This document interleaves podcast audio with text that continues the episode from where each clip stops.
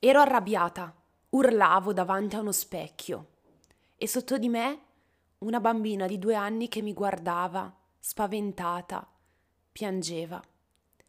Ho alzato lo sguardo, mi sono guardata e mi sono spaventata. Io sono Elena Cortinovis, educatrice, pedagogista e convinta sostenitrice della disciplina dolce. La mia voce ti guiderà anche nei giorni in cui essere genitore è difficile come una montagna da scalare a mani nude. Non mollare la presa. Ascolta il mio podcast. Questo accadeva nel marzo duemilaventi in pieno lockdown, il primo lockdown. Come forse molti di voi sanno, io sono di Bergamo e Bergamo in quel duemilaventi è stato uno dei paesi più colpiti dal Covid. La paura nel mio paese era tanta. La tensione che si respirava in casa, in famiglia, quando si chiamavano i parenti, vicini o lontani, veramente era importante. E ovviamente questa tensione, questa paura, questo timore del suono delle ambulanze che si potevano sentire dalla finestra in qualche modo si ripercuoteva nella nostra genitorialità. E così essere paziente, accogliente, legittimante nei confronti delle emozioni delle mie figlie era estremamente difficile. Quella mattina mi ritrovavo in camera da letto e Ginevra mi aveva fatto arrabbiare e vi giuro, anche se mi sforzo, non mi riesco a ricordare il motivo di quell'arrabbiatura. Non aveva combinato nulla di devastante, di pericoloso, di sconvolgente. Probabilmente avrà pianto perché non riusciva a infilarsi un calzino, o mi aveva aperto l'acqua del bagno bagnandomi il pavimento, o ancora magari aveva aperto l'anta dei miei trucchi e aveva iniziato a truccarsi. Vi giuro, non mi ricordo. Ma perché il punto non è la motivazione che mi ha portato ad arrabbiarmi con Ginevra quel giorno. Io ho iniziato questo racconto parlandovi di questo episodio che sicuramente qualcuno di voi che mi segue da tempo ha già sentito raccontarmi, perché è stato un episodio davvero segnante per me. La mia rabbia, che altre volte ovviamente era uscita in me, come sappiamo non sono assolutamente la mamma perfetta, mi arrabbio anch'io così come tutti noi ci arrabbiamo con i nostri figli, la rabbia è un'emozione che è giusto vivere. La rabbia però è un'emozione che a volte può davvero distruggere. E io quel giorno mi sono vista, cosa che non era mai successa. Il destino, quel giorno, mi ha portato ad arrabbiarmi con la mia bambina davanti allo specchio in camera da letto.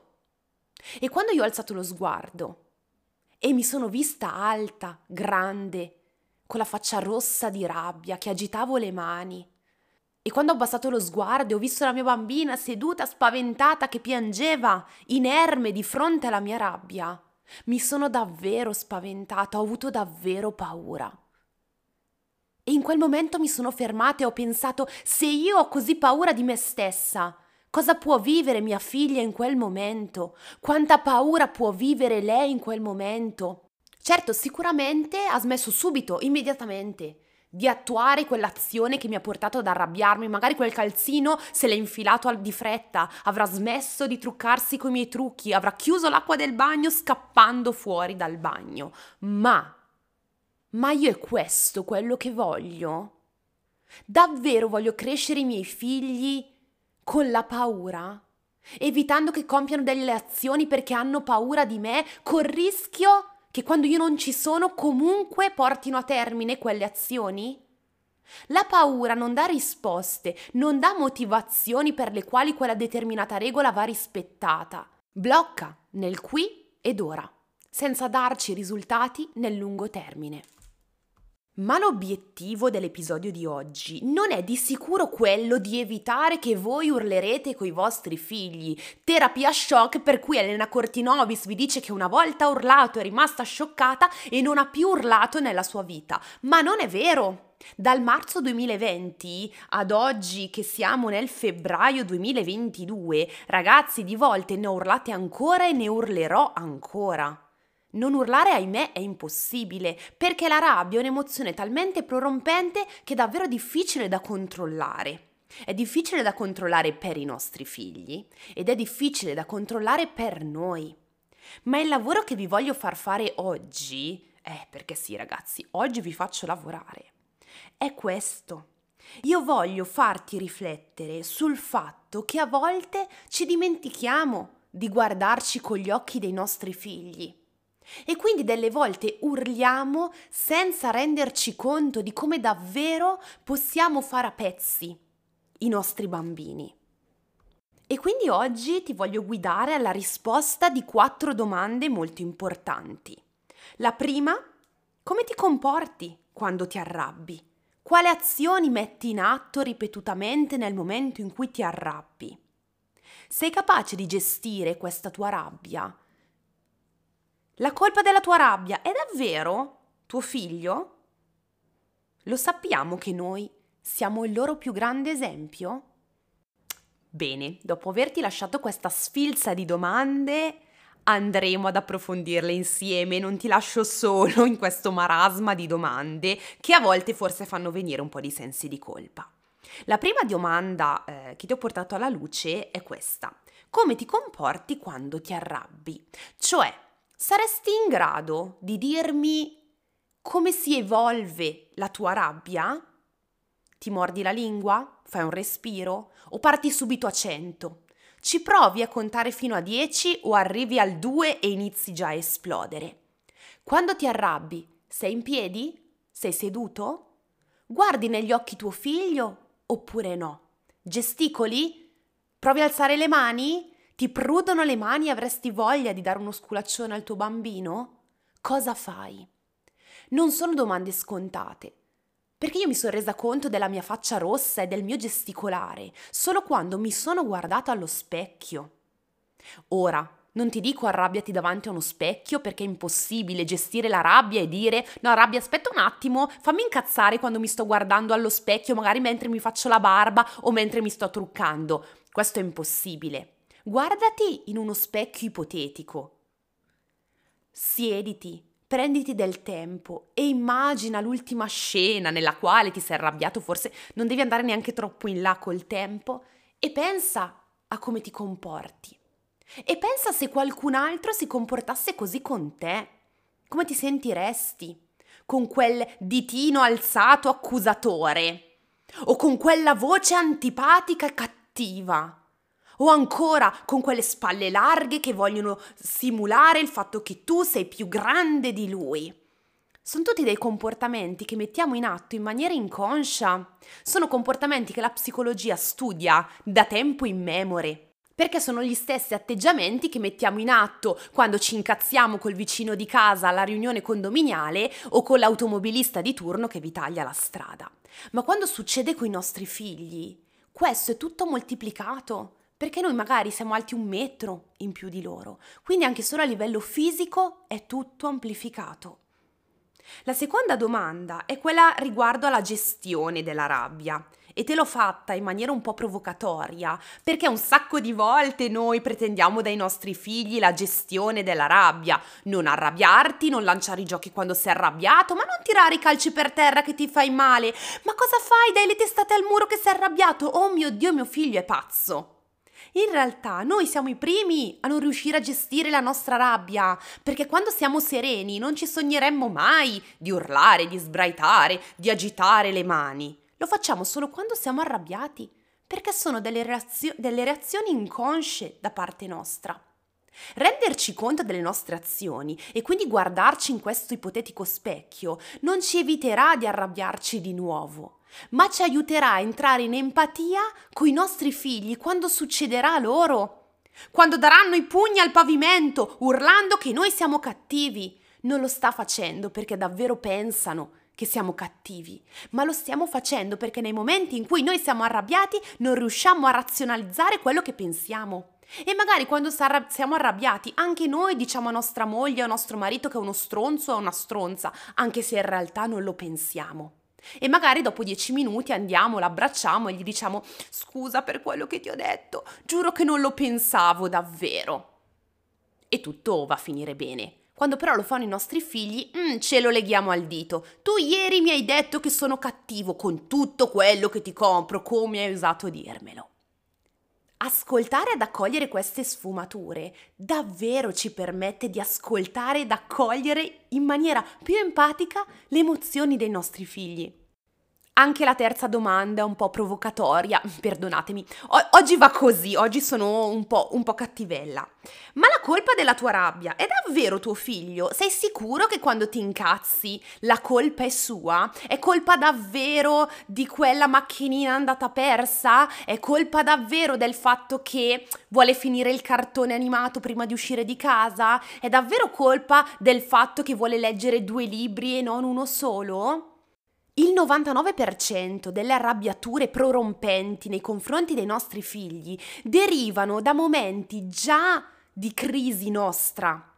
L'esempio che vi ho portato nasceva da cosa? Perché io quella volta lì ho urlato così tanto in maniera così cattiva? Non era colpa di mia figlia, tanto che io non mi ricordo neanche il motivo della mia incazzatura. La colpa, se vogliamo definirla tale, è del fatto che stavo vivendo una situazione di tensione data dalla realtà sociale, dal periodo storico che stavamo vivendo.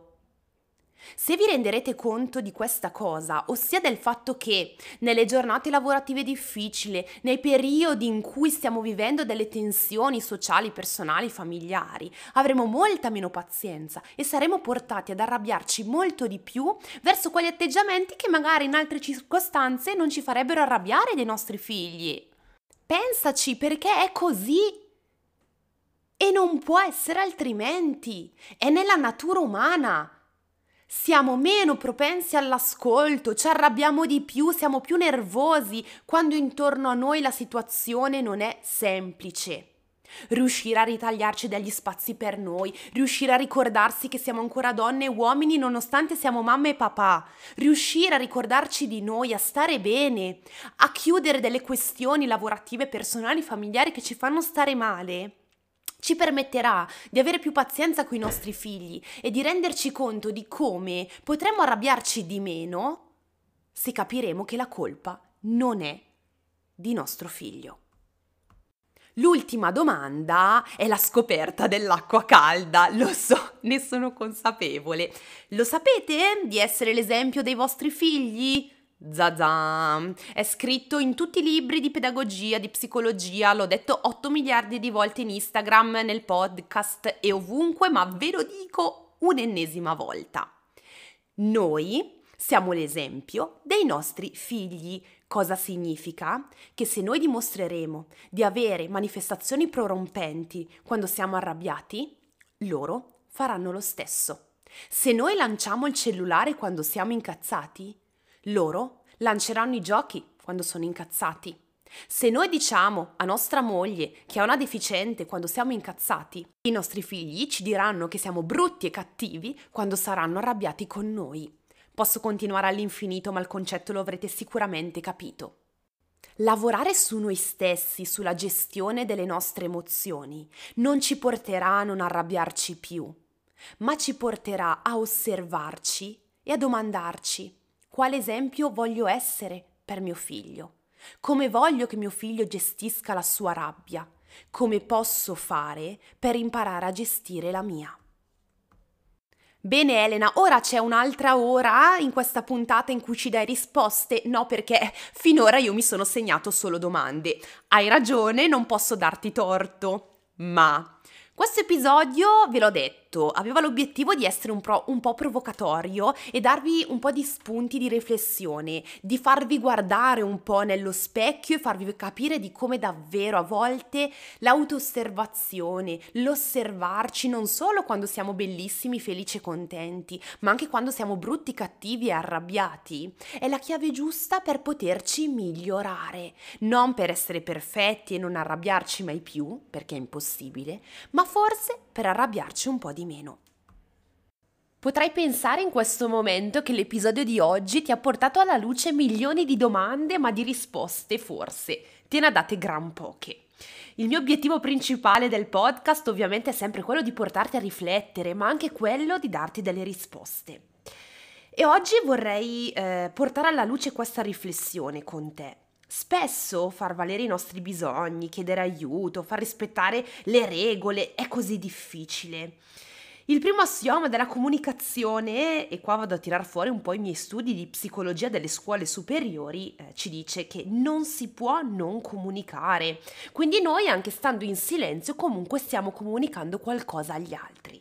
Ma allora perché alcune volte è così difficile comunicare? Perché delle volte ci sembra di parlare con un muro? Perché tante volte ci incazziamo perché gli altri non ci ascoltano, non ci capiscono? Oggi abbiamo parlato di arrabbiature, oggi abbiamo parlato di tutte quelle situazioni in cui noi possiamo arrabbiarci con i nostri figli. Ma quante volte ci può succedere di arrabbiarci perché gli altri non ci ascoltano, perché non siamo in grado di farci ascoltare? Nella mia vita ho imparato a mie spese quanto sia importante parlare, ma anche quanto è importante farsi ascoltare e ascoltare gli altri. Ho deciso così di condividere con te tutto quello che ho imparato sul lato comunicativo della vita a trecentosessanta gradi, quindi non solo la comunicazione con i bambini, ma anche e soprattutto, aggiungerei, con gli adulti. Come imparare a comunicare efficacemente con le persone che ruotano intorno a noi. Perché non pensare, oh mio Dio, sto parlando a un muro, dall'altra parte non ho feedback di quello che è il mio bisogno, non sono in grado di esprimere il mio bisogno e quindi di chiedere una mano. Questo, ragazzi, ci fa incazzare. Ma non preoccupatevi, perché io sono qui per voi, mi sto gongolando un po', voglio invitarti alla mia masterclass totalmente gratuita di tre giorni, intitolata Impara a comunicare per farti ascoltare. In questi tre giorni parleremo di comunicazione a trecentosessanta gradi. Il primo giorno parleremo di comunicazione efficace, parleremo di assertività, ossia quella capacità che ti consentirà di far valere i tuoi punti di vista, i tuoi bisogni e le tue esigenze nel pieno rispetto delle esigenze e dei diritti altrui. Nel secondo giorno parleremo di comunicare con nonni, zii, parenti, mariti, mogli, ma non solo, maestre, educatrici e tutte quelle figure che ruotano attorno a te e a tuo figlio. Il terzo giorno invece entreremo nello specifico nella comunicazione con i bambini. I nostri bambini non sentono, non ci ascoltano o non vogliono ascoltarci. Ma voglio farti una promessa, voglio prometterti che dopo questi tre giorni la comunicazione per te non avrà più alcun segreto e l'unica cosa che dovrai fare dopo questi tre giorni sarà metterla in pratica, sarà imparare a comunicare con le persone che ci sono intorno a te. Tutte le date della mia masterclass gratuita le trovi qui sotto nella descrizione del podcast e in un post dedicato su Instagram. Ovviamente il mio invito è quello di cercare di partecipare in live, perché? Perché durante i tre giorni ti regalerò due bonus speciali che ti aiuteranno in maniera molto concreta nella tua genitorialità. Se però non potrai partecipare in live, ti regalerò le registrazioni fino a fine febbraio. Ok Elena, voglio iscrivermi, cosa devo fare? Tranquilli, qui sotto troverai il form per iscriverti gratuitamente alla mia masterclass di tre giorni, Impara a comunicare per farti ascoltare. E direi che questo ricco episodio del podcast è giunto al termine, ti ringrazio per avermi seguito fino a qui e come sempre ti invito a condividere la puntata con tutti gli altri genitori che si incazzano, quindi direi che eh, avrai l'imbarazzo della scelta. Ovviamente puoi condividere anche il form e l'iscrizione alla masterclass gratuita con tutte le persone che conosci. Beh, termino dicendo che credo che settimana prossima ci vedremo spesso, buona giornata!